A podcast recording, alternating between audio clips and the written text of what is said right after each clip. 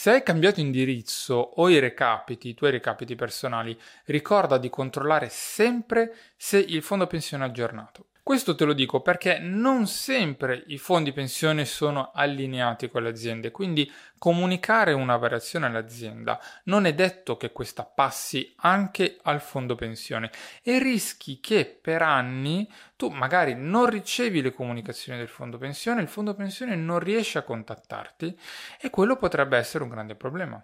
Pensa alle comunicazioni annuali, quelle periodiche. Pensa anche se richiedi una liquidazione e il fondo ti deve mandare la certificazione unica o se fai dei versamenti volontari il fondo ti deve mandare la certificazione di versamento.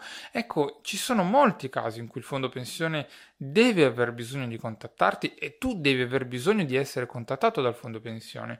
Ecco, per questo tieni sempre monitorata anche gli indirizzi e recapiti e ricordati di aggiornare anche il fondo pensione. Ricorda che se hai dubbi, se c'è qualcosa che non ti torna, io sono disponibile, fammi sapere nei commenti o anche nel box delle domande di Spotify e io cercherò di risponderti.